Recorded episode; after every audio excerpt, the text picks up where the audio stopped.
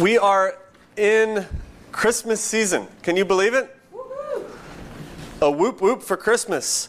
Um, how many of you uh, are extremely excited that we are in the beginning Christmas season? Extremely excited. How many of you are like, eh, I could really care less? It could be January for all I care. And how many of you are dreading it? it's like, oh my gosh. Christmas is upon us once again. Didn't we just do this last year? I swear. Um, it's as if it's an annual thing. And it's this time of year when, uh, when moms and dads start like freaking out, right? Because we're looking at our wallets and we're not seeing anything in there. And um, we're looking at our budgets or lack thereof, and, and you know, honestly, some of us just have no cash, period, and we're like, what in the world are we going to do? I, I, I, I mean, and, and I know you guys, like, you would buy the world for your children and your loved ones if you could, right? Like, you would buy the world for them. And you're looking at what you have, and you're thinking to, to yourself, I've, I can't buy them a lollipop, a dum dum for that matter, which is like the lowest form of lollipops. and, uh, and so we're like, what do we, what do we do? Every year, um, we have this sort of crisis of like, oh my gosh, Christmas is upon us. And, and then how many of us voice these words, I can't afford Christmas this year? Anybody ever said that? I can't afford Christmas? Now, how did that ever get into our language? I can't afford, let's just think about that for a second. I can't afford Christmas this year. But that's the way we feel. We're looking at, we're like, honestly, like, I want to show love to people. I want to show love to my, my friends, my kids. And the reality is, is I, uh, I, I can't afford anything. And then add on top of this, like, the economic times that we're in. I mean, we have like a lot of economic uncertainty. Um, it's, it's hard to get a job. For those that have a job, they're wondering if they're going to keep their job. And uh, we're, we're living sort of in these unstable kind of financial circum- or, uh, situation, this, this culture of instability. And, uh, and, and now we're entering, of course, into the season where we're supposed to be spending all of our money. And we're like, wait, I'm not making any money, right? And so what are we going to do? And we start to freak out. And um, then we, Good Friday comes, or Good Friday, Black Friday, the opposite of Black Friday comes along, and um, Good Friday for some, right? It's Good Friday because we can actually afford some things. And then we uh, take pepper spray and spray people to keep them away from the, uh, the stuff. That, that happened this, in Los Angeles this last Friday. Uh, because, and and the, the uh, store owner said she was just trying to get a good deal. Whatever. Um, Urban Outfitters was like stormed, all right, like riots trying to get in the door as soon as they opened at 1 a.m. or whenever they open at those crazy hours. And, uh, um, and, and, it's, but it's because like we're, we're freaking out, you know, and it's like these are good deals. And, and so here we are just like in this Christmas season. And, and for many, what I just kind of described is what we think of when we think of Christmas. It's, it's sort of I mean, maybe there's some nice warm and fuzzy feelings when you see the lights and hear a Christmas carol or you think of your childhood, but for the for the a lot of us, the reality is is like we come into Christmas and and this is more how we're feeling. It's freaking out, it's stressed. It's like I don't know if I'm going to be able to to do anything this year for the people that I love, and I, I don't know what I'm how I'm going to get by, and and uh, and and add on top of that, maybe you even have some physical problems of your own and you're dealing with some physical pains and you're thinking to yourself like this is supposed to be a time of year where we have joy? Like this is the opposite of joy. The pressures of the christmas season actually take away my joy. I don't have any joy going through christmas you might be thinking. Like this is and, and You've got suffering of, of, all, of all kinds, whether that's a lack of resources, whether that's physical problems or sicknesses, whatever that, whatever that may be. And uh, suffering, let me say this about suffering. As, as a pastor, just conversations with you guys and others who are journeying towards Christ, suffering is probably, I think, the number one enemy, or it, it seems it's the number one perceived enemy uh, that we have when it comes to having a vibrant relationship with God.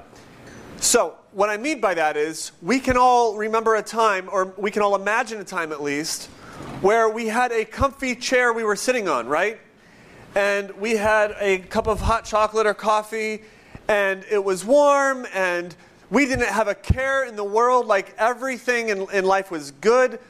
And you, you're reading through the Psalms or the Proverbs, and you're just like, ah, like I love God right now. You know, life is, it's, it's easy sometimes to have a relationship with God, I think, or to feel good about God and to enjoy God, to have joy when it comes to our relationship with God. When things are good, right? When we're sitting in a comfortable chair and there's nothing to worry about, all our needs are taken care of, and, and uh, we're, we're, we're happy, we're, we're there. But what happens when suffering enters into the scene? See, so many of us, and I've been there myself, like I've, I've said things like, man, it was easier for me to have a good relationship with God before this happened, X. And X means suffering. Before I entered into this season of suffering, and that season of suffering may be a lack of resources, finances, finances. it may be uh, physical problems, whatever it might be. It was easier for me to have joy in God before I entered into this season of suffering. And we're sitting there with suffering, and we're hearing sermons about having joy and about loving Jesus and loving others. And we're like, man, I don't know if I can love other people because I don't even know if I can love myself right now, or really don't know if I can love God right now. Like, my life sucks, right? And um, then we're going entering into Christmas season, and it's like, oh, happy, happy, joy, joy, lighting candles and singing songs, right? And Christmas trees. And uh, we're like, man, I don't know if I'm feeling it this year. Um, this Advent, what we're going to do, this Christmas season, we're going to go through, um, or we're going to begin going through this book of James. And uh, we're going to do it for three reasons. One, what we're going to find in James, and James isn't, I'm giving you an explanation because it's not like your typical Christmas passage that you would go to at Christmas time, all right? Um, but we don't do anything typical around here, right? Can I get a amen, please? Amen. And uh, so we're going through James uh, for three reasons. One, it confronts our worship of materialism at Christmas time. All right. So it, there are some things that need to change in the way we think about about Christmas and how we do Christmas that James confronts.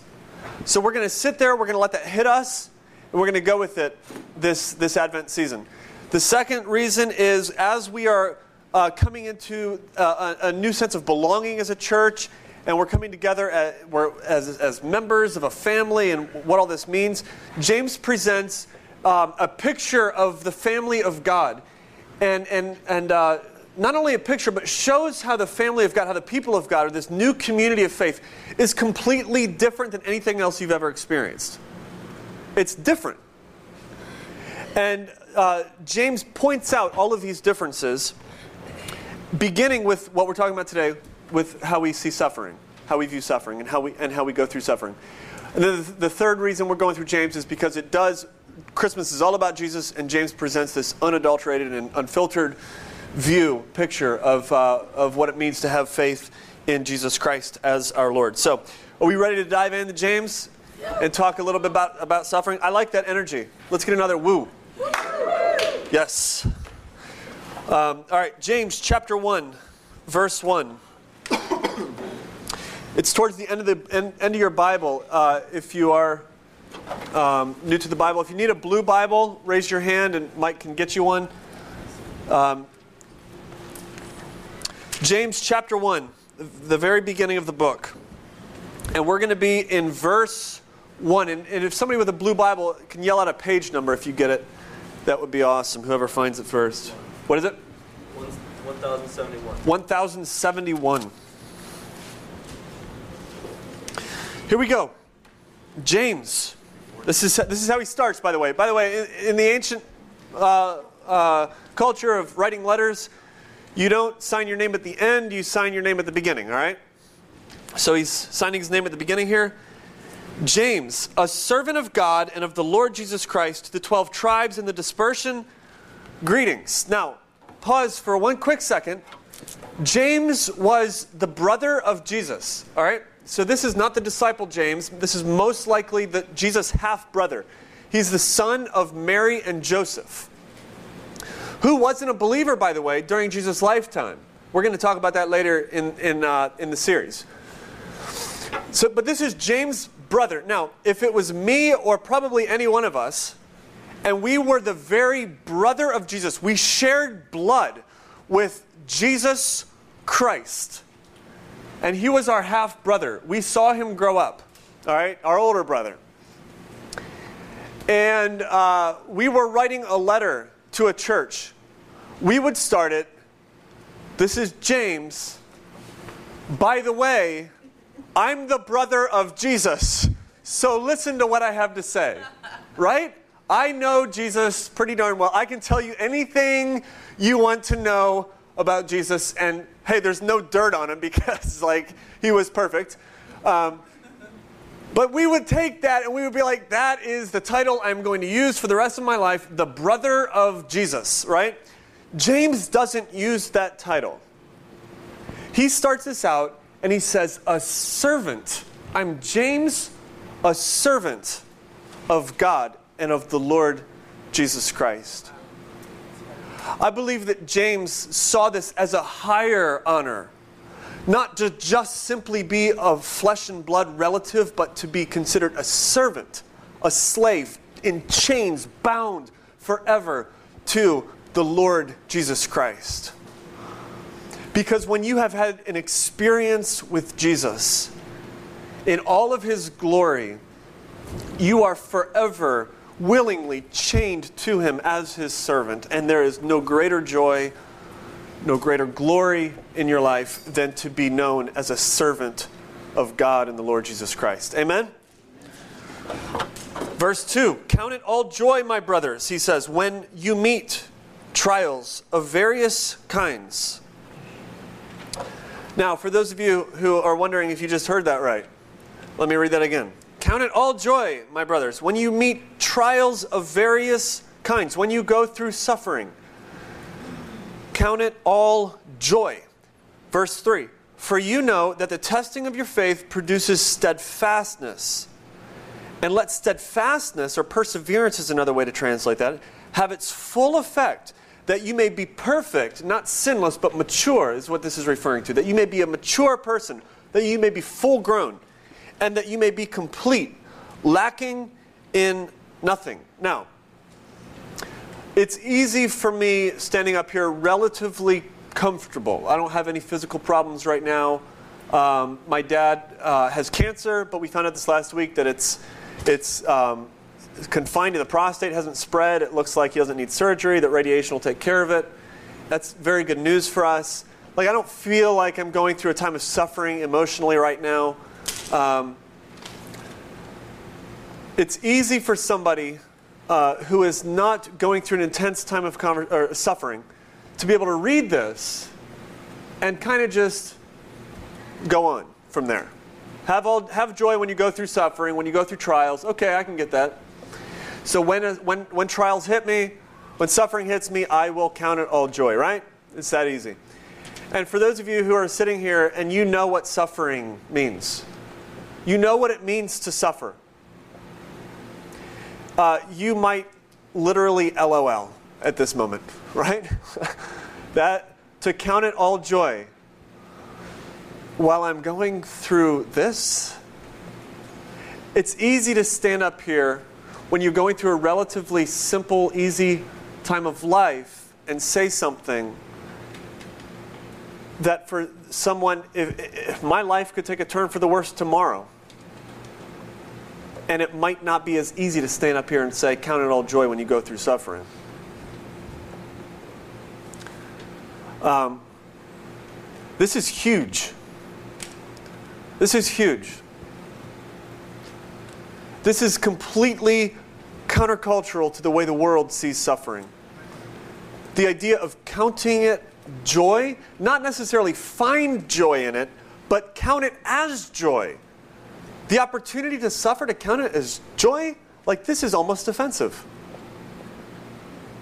This is completely contrary to everything we feel, believe, and know about uh, what it means to be human and what, what, what, it means to flourish as a, as a human.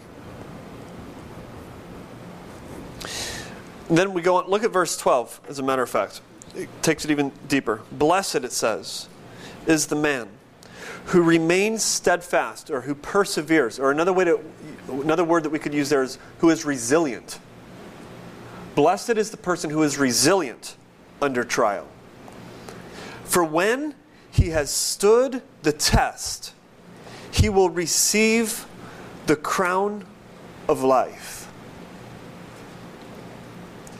Blessed is the man who has been tested, the person who's gone through a difficult season of testing, and they have proven to be resilient. They've persevered. They've been knocked down and they've got back up. And for them, they receive the crown of life. Why? This word tested in uh, verse, verse 3, it's, this, it's the same word that would have been used, it's, it's do, dokimion, which is the same word that would be used in the ancient world to refer to testing metals.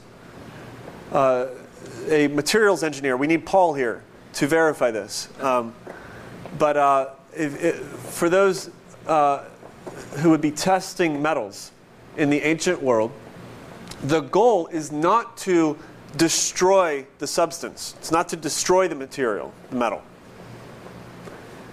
Um, you wouldn't test it if you didn't think it was legit, right? Why would a materials engineer waste his time testing something that is fake?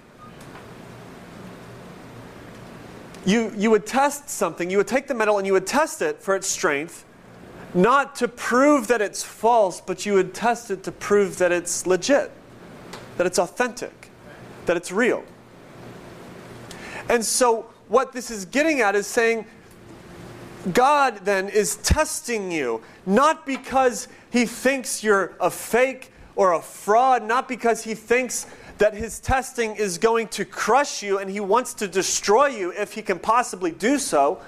What it's saying is, is if you are being tested in this way, if you're being tested, if you're going through this kind of trial, it's actually testament to your faith.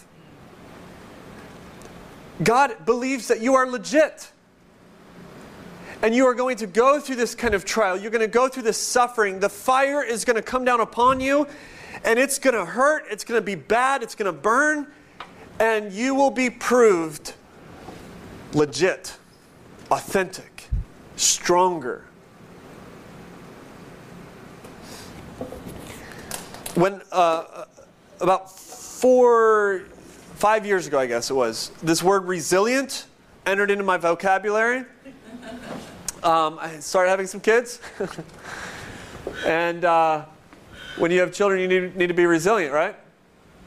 Um, in addition to that, I had one child, and we were pregnant with another one. And I was a youth pastor at the time, was burning myself out, working uh, crazy hours, uh, nonstop. I went. I was gone almost the whole summer to Mexico and uh, different places.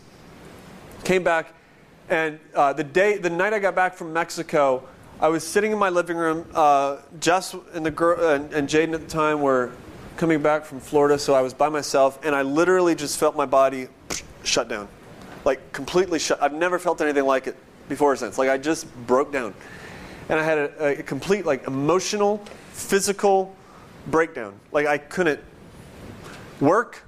Um, I was depressed for about six months. I felt like there was no light at the end of the tunnel. It was it was terrible. I, I actually remember Christmas time. I was with my sister uh, around Christmas time, and we were we were down in Florida, and my grandparents wanted to take us to some light show, and we were looking at the lights. And I told my sister, I was like, "These are just stupid lights. Like, we." This what's what's the purpose of this?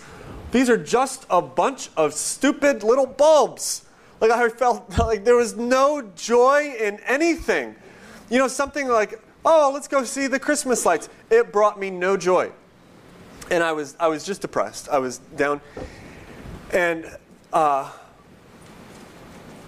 my, my faith, however, turned immensely in a, in a whole different direction, looking to God, because at the, at the moment I felt like God was all I had. And if anybody's ever dealt with depression or despair, burnout, you know what I'm talking about. Like you feel that there is nothing out there. And, and for those of us who have a relationship with God, that is a grace that we can fall back on. And I turned to God, and the, uh, the seeming response that I got was not boom, take it away, feel happy again. It was suffer well. Suffer well. We're being tested. It will not last forever. This too shall pass. But while you're being tested, suffer well. Have faith that this is not the end. And we, we, we've seen this, haven't we? We've seen people suffer well and we've seen people not suffer well, right? I can think of, off the top of my head, a couple older people that were just near their deathbed. And, and I can think of one person who was angry, um, irritable. He didn't want to be around them. They had one physical problem after another. And uh, um, they were bringing everybody else down into their suffering with them, right? And then I can think of somebody else who was the complete opposite. The same, same physical problems, but you're around this kind of person, and all of a sudden it's just like you feel encouraged from being around them. You feel like strengthened in your own faith from being around this person. Why? What's the difference? Well, one is, of course, suffering well, and one isn't. But how do we suffer well? What's the difference between these two kinds of people? One that gets angry and falls into despair, and one that says, This is miserable, and I'm going to somehow look to God and find joy. Here's the difference. I want to, want to look at it in verse, verse 5.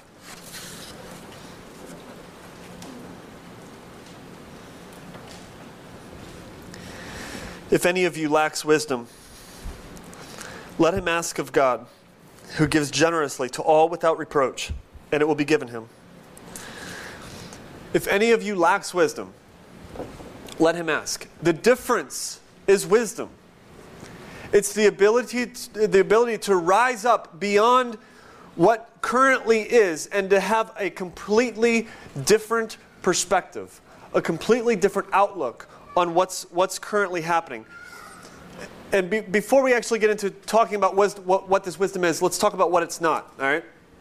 Um, college students go to this passage, uh, James 1:5, and uh, they read this. If any of you lacks wisdom, let him ask of God, and they automatically think, uh, I can ask of God for my smarts, right? And I don't have to study ever again, right? And uh, we're good to go. Um, that's, that's not what it is. It's not like some mystical kind of knowledge that uh, just gives you the ability to understand all of the problems of. Uh, so, don't, college students, I'm sorry. You still got to study, all right? You still got to study hard. Um, it's not an infinite understanding of all theology, all right? You don't all of a sudden have a, uh, the corner on the market when it comes to all things God. Um, and it's not a guarantee that all suffering is uh, uh, being taken away. Um, it's not a, not a guarantee of deliverance.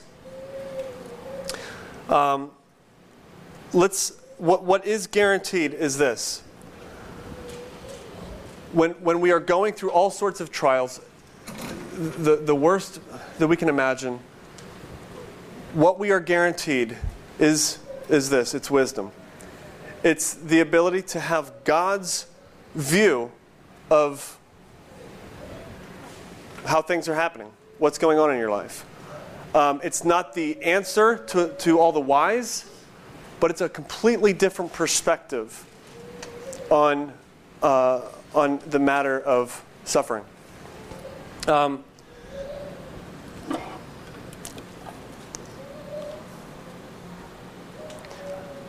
look at verse 6.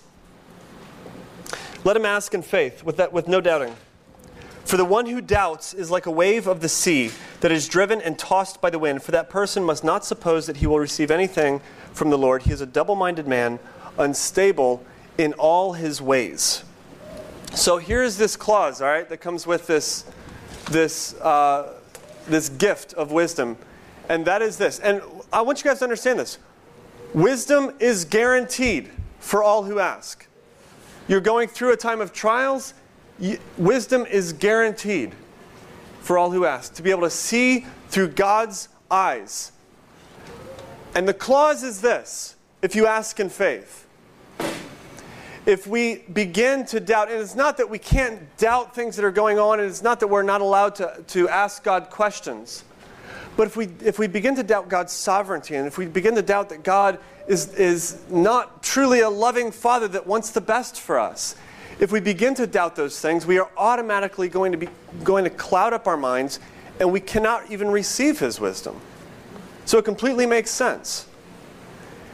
And so, to the person then who asks in faith that God, I'm going through this, I don't know how to get out of it.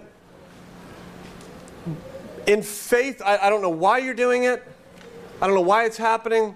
In faith, I'm trusting in you, and I need, I need your insight. I need your wisdom. And it's guaranteed. Um, now, uh, verse 9 Let the lowly brother boast in his exaltation, and the rich in his humiliation. Because, like the flower of grass, he will pass away. For the sun rises with its scorching heat and withers the grass. Its flowers fall, and its beauty perishes, so also will the rich man fade away in the midst of his pursuits. Here's an example of this kind of wisdom, all right? Um, he, he references two people those who, the, the lowly man, so this would be somebody who uh, is, is poor or is under resourced, doesn't have. This is somebody that's suffering. And then the rich. And I don't think this necessarily has to refer to, to financial riches, but this is somebody who's just got it together. Somebody who's not, they, they seemingly are in need of nothing. And this is what wisdom does, all right? The lowly person, he says, and, and by the way, this is written to Jews who are part of what's called the diaspora. These are Jews who were in Jerusalem and because of persecution, they, were, they, they spread, they scattered, and they're living as refugees. They left everything behind. And they're living as refugees. They've got nothing. They are poor. It's utter extreme poverty. And he's, he's looking at them and he's saying, Look, for the, for the lowly, the lowly brother, those of you who are struggling, you've got to understand something. You need to rejoice in your exaltation. Your poverty, being kicked out of Jerusalem, losing everything that you once had. What it has not taken from you is your citizenship in the kingdom of God. It has not taken from you your part of God's family, your, your sonship with the Heavenly Father. And by the way, if we are children of God and God owns what? Everything, Everything if we are children of God and we are going through a time of trial, what, what is our promise that we have to look forward to? If we are children of God, we have His inheritance. We have the inheritance of the Father.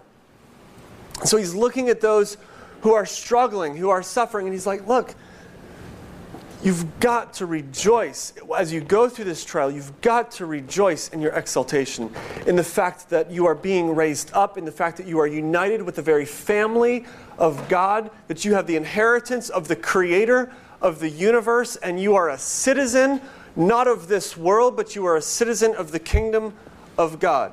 And then he looks to the rich. And he says, The rich then must rejoice Verse 9, the rich, or verse 10, the rich in, in their humiliation. Now, if this is not countercultural, I don't know what is, right? For the rich to rejoice in their humiliation. This isn't James coming along saying, Oh, woe to the rich. You guys got it coming to you. You're going to be humiliated. He's like, No, the rich should rejoice in their humiliation. They should rejoice in the fact that all things are passing. Mary, when she uh, was uh, found that she had the, the uh, Savior in her womb, she Christ was growing in her belly. In Luke 1, she said this. She sang this sh- song and she said, He has scattered the proud in the thoughts of their hearts. He's brought down the mighty from their thrones and exalted those of humble estate. He's filled the hungry with good sa- things and sent the rich away empty. Now, what does that mean? It, do- it doesn't mean that just because you don't have, that you're automatically part of God's family. And it doesn't mean that just because you're going through a time of relative wealth, that you're automatically part of God's family. And it doesn't mean that you're, you're not automatically out of God's family because you have riches. But what it's saying is this, and this is where the, the rich man um, can rejoice, is that riches will always fail. Riches will always fail. If nothing else, at the end of your life, ri- your riches will fail you. Do you guys know King Tut? How many, how many of you know King Tut? All right. Um, King Tut was like one of the richest rulers ever of all time. And when he was buried, the Egyptians believed that if they buried their, the wealth, their riches with the person, that they would be able to enjoy their riches in the afterlife. And uh, some years ago, King Tut's grave was found. His tomb, or his tomb is, was found. And do you know what else was there? Well, do you know what wasn't there? King Tut. He wasn't there. But you know what was there? His riches. Like more gold than you can ever imagine. And so here's King Tut, possibly the richest, one of the richest people to ever walk this planet, and was buried with his riches because they believed that he could enjoy them in the afterlife, and they're still there. He didn't take them with him. All right? Riches, the, the, the uh, imagery that's used here is like flowers that wither or grass that withers. Riches fade. Wealth fades over time, it withers. It always fails. And this is the wisdom, all right? This is the wisdom that, that a, a rich person who, is, uh, who has the mind of God and the wisdom of God, this is what he would see.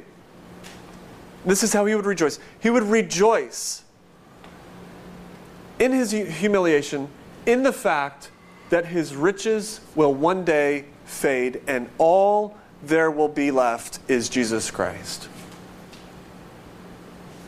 Less of me and more of you. This is like John the Baptist. If you remember John the Baptist, people were looking at him and he wanted people to look away from him. Look, look, look to Jesus. John, John the Baptist found joy in people looking away and pointing more and more attention to Christ.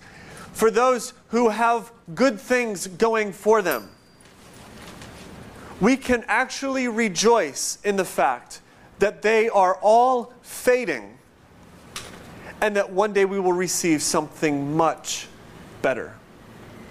And that's Jesus Christ. If our riches were all we had, whatever your riches may be, think of whatever you can grab onto. If that's all you had, and you didn't have Jesus, another way to put this, all right, another way this is, I've heard this said before.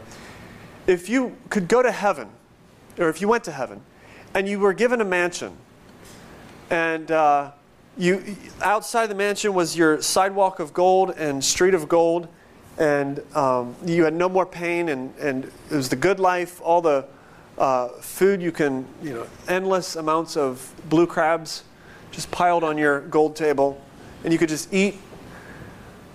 Um, if you had e- every everything you can imagine, and Jesus wasn't there, would you be happy?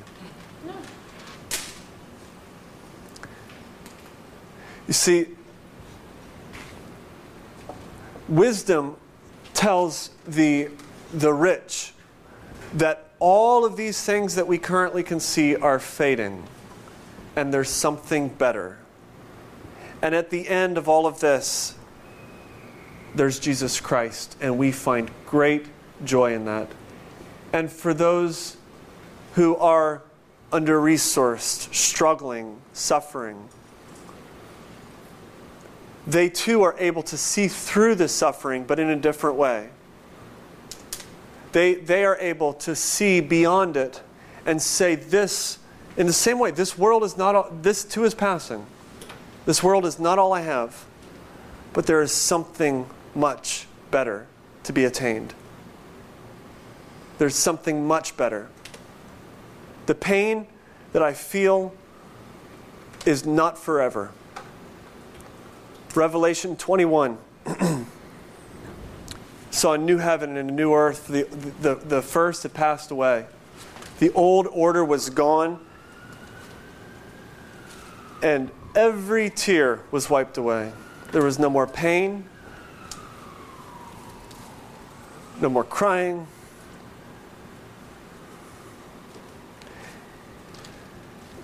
Wisdom allows us to see this. Wisdom allows us to see through our suffering and allows us to see through our riches. And what we see on the other side is the beautiful, glorious hope of Jesus Christ, of new life, of resurrection, of happiness, of, of complete joy. And see, what James is saying is that gives us joy now. That gives us joy now when we can see through it. Now, quickly, I want to talk about gifts. All right, what does this have to do with Christmas gifts? Um,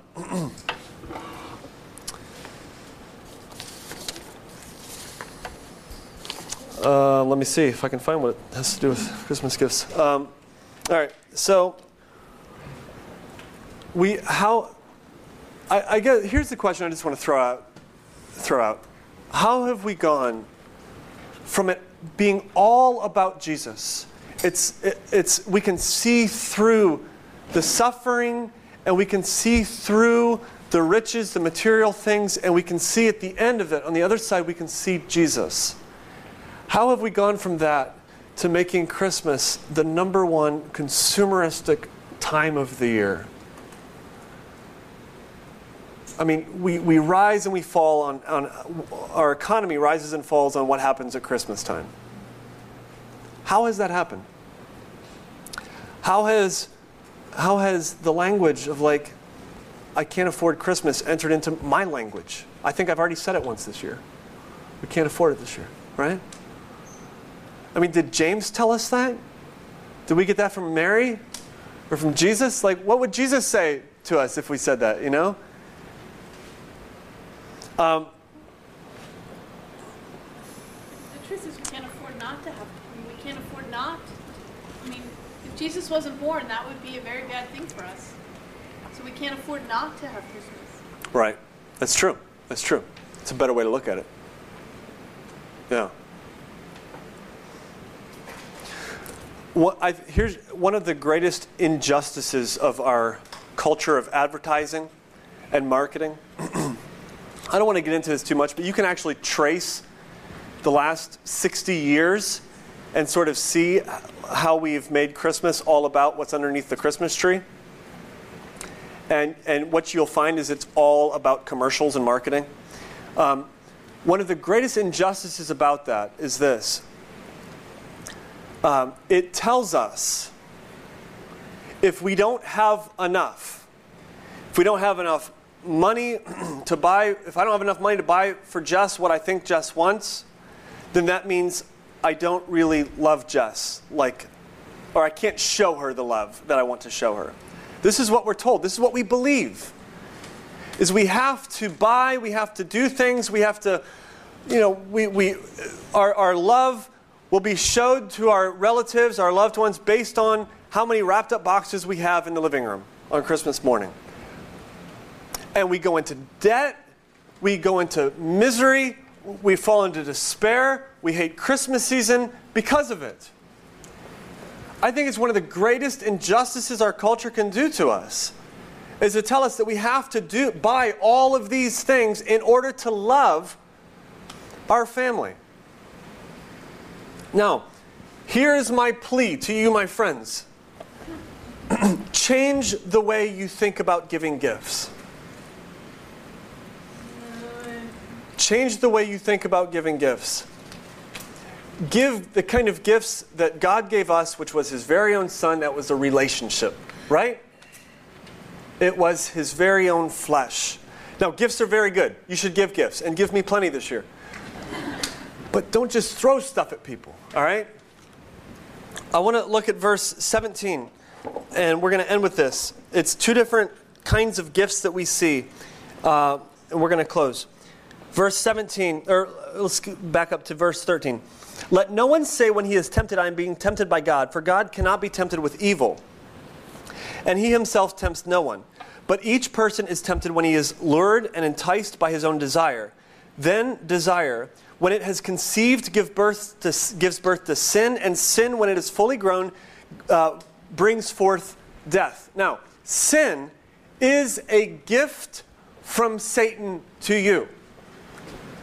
It is a, a wonderful, from a, from a fleshly human standpoint, it's a gift from Satan to you. This is his little wrapped up Christmas gift. And he, there's, there's three different phases here that he points out. The first one is that it's enticing. Sin is extremely enticing, it's alluring. It's like the siren call calling you out into the sea, right? It's, it, it, it's beautiful. We, for those of us, and sometimes I have conversations with, with, with uh, some folks about, about the nature of sin and, and whether or not we can ever get beyond even desiring sin. And I believe this for those of us who think that one day we will just wake up and not desire to sin anymore, it's actually minimizing what sin is when we believe that. I wake up and I want to sin every day. F- my flesh craves sin. I want to sin. It's enticing, it's alluring. And when we sin, what happens is we are trapped and our, and our minds now shift, our, our thinking changes. And if you're, if you're in, living in sin right now, whatever that might mean for you, you probably can't even name it. Because our, our thinking will completely shift and we'll, we'll begin to justify what we do. And then what, it's, it's, it's the slippery slope. It says then that sin, always when it's full grown, it brings forth death. So sin starts enticing, and then it traps us, and it grows, and it's, it's a slippery slope, and it always brings forth our destruction. Now, this is Satan's gift to you, all right? Look at the next verse. Verse 17. Every good gift and every perfect gift is from above coming down from the Father of lights, with whom there is no variation or shadow due to change. 18.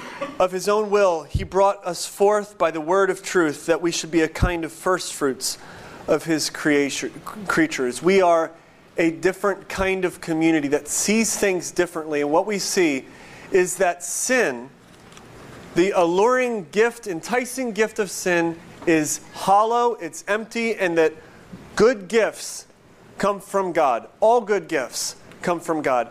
God gives good things, not counterfeit trinkets. And his gifts, God's gifts, always produce love. They're not always as enticing, but they produce love. They produce unity. They produce peace. And what James is pointing out here is that sometimes when we are going through a trial, there is a gift somewhere in that.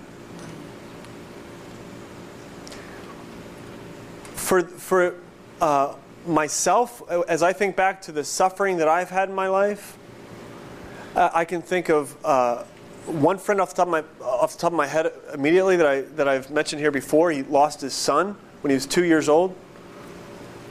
His response was the same as mine. I'd never want to go through it again. But what came out of that in my life, I wouldn't trade it for the world.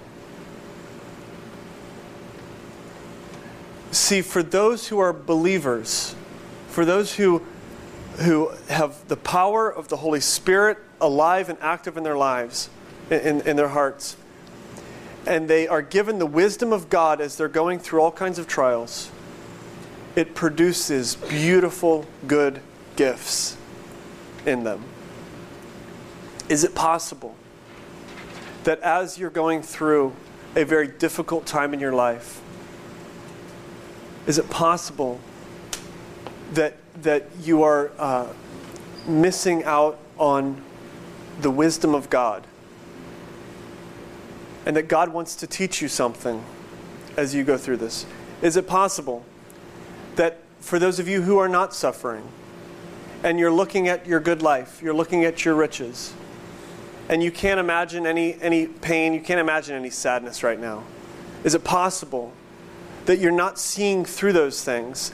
You're not seeing through to Jesus, and you are finding your security right there in your stuff. Is it possible that the way we give gifts at Christmas time could also um, bring forth a, a, sense of greed, a sense of uh, a, a lust of the eyes, if you would, wanting more and wanting more? And is it possible that we could completely change the way not only we go through this season, not only the way that we can find joy right now in the midst of a, a, uncertain time in our life, but is it possible that we can completely embrace the wisdom of God and have the wisdom of God? He will give it to you when you ask in faith. Have the wisdom of God as you enter every uh, trial in life. Um, this is possible only because of the baby that Mary was carrying in her womb.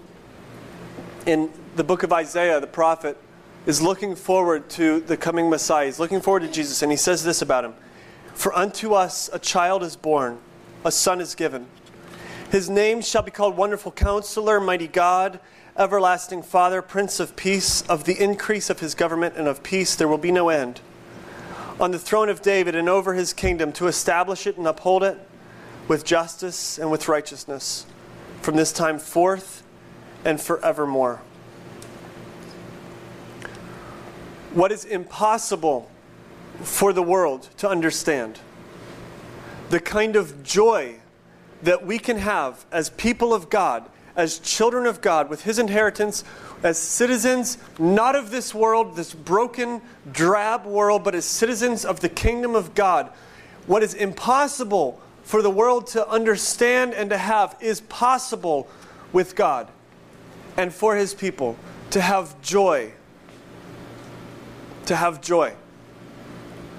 And we then become a people, a new kind of people, who are resilient, who persevere, who get knocked down and we get back up, who can look in the face of evil and say, Do your worst, and God does his best in us. Amen? Amen? All right, let's pray.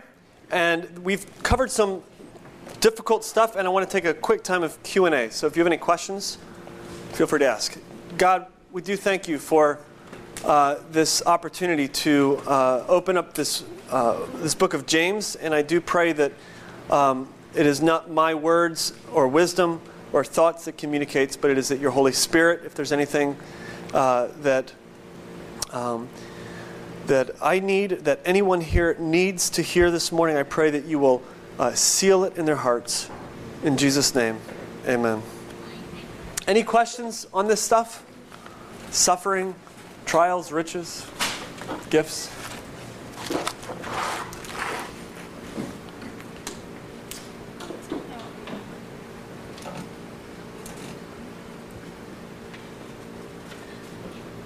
Yes, when you say to people that are going through suffering and don't know Christ, when you say? 'Cause, uh, of course, Yeah. We, we know that God doesn't bring testing and trial. But what you say to someone, Who believes that it's that it's of God? You mean? right? Yeah. Um, pointing to Jesus. You know, uh, that is. I mean, that's one of the biggest challenges is when we begin to blame God for the suffering. You know, so there's a fine line here between understanding that this trial can produce something good in us, and that God uses what's meant to destroy us. He uses it for our gain, but it doesn't mean that God sent that destroyer alone. You know, that's actually the beauty of the gospel, is that uh, Satan thought he was being victorious probably in putting Christ on the cross, yet it was the complete opposite, and Christ rose victorious. And that's the way it is with, with us. What's meant to destroy us doesn't destroy us, and it makes us stronger. Um, so I think if you could communicate that to some degree, but there's got to, we've got to point people to Jesus. I mean, that's where it's at, is pointing people to the cross.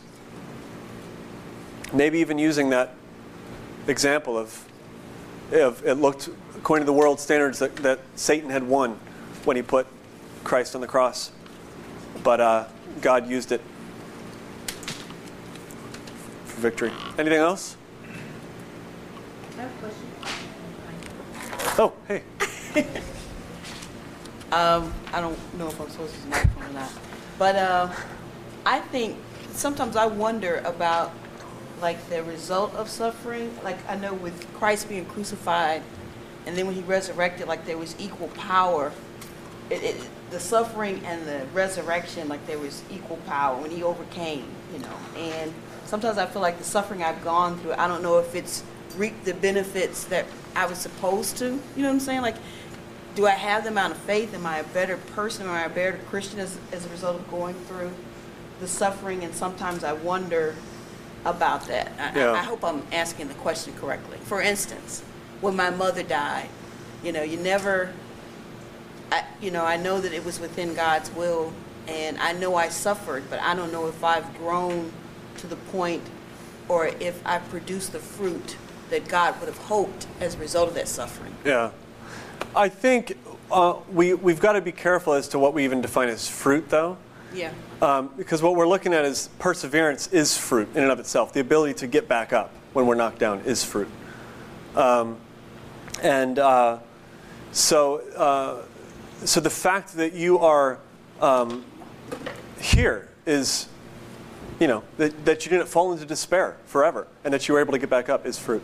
Um, but also some of these subtle things like patience that, you know, or a deeper understanding of someone else who's suffering and being able to, uh, to help. I think uh, on, it, it's kind of like this. If you have a, um, how many of you are parents? How many parents in the house? So, for those of you who are parents, when your kids get older, college age, they're, they're approaching college, there are some parents out there who don't want their chil- children to uh, ever have to experience difficulty. And so they pretty much make all their decisions for them, they protect them, um, they don't let them experience the world, right? They keep them home all the time. They, um, uh, they pay for everything. They never, you know what I'm saying? Yeah. I don't want to step on too many toes, so I'm going to stop my uh, examples. but um, versus a parent who says they need to learn that life can be difficult. They need to learn to suffer. And not, not just so they can experience the world, but there's something that happens in youth as we grow and as we are allowed to fall on our face, there's something that happens in us, you know, and we, we learn not to take that step anymore because that step last time made me fall on my face, you know. Um, and so it's there's there's this uh, we've got to keep keep in mind that God is our Father and we are His children, and He won't He won't let us go through anything which will destroy us, which will kill us, um, but He will allow the brokenness of the world to touch us, so we can grow and understand more what it means to be a follower of Christ.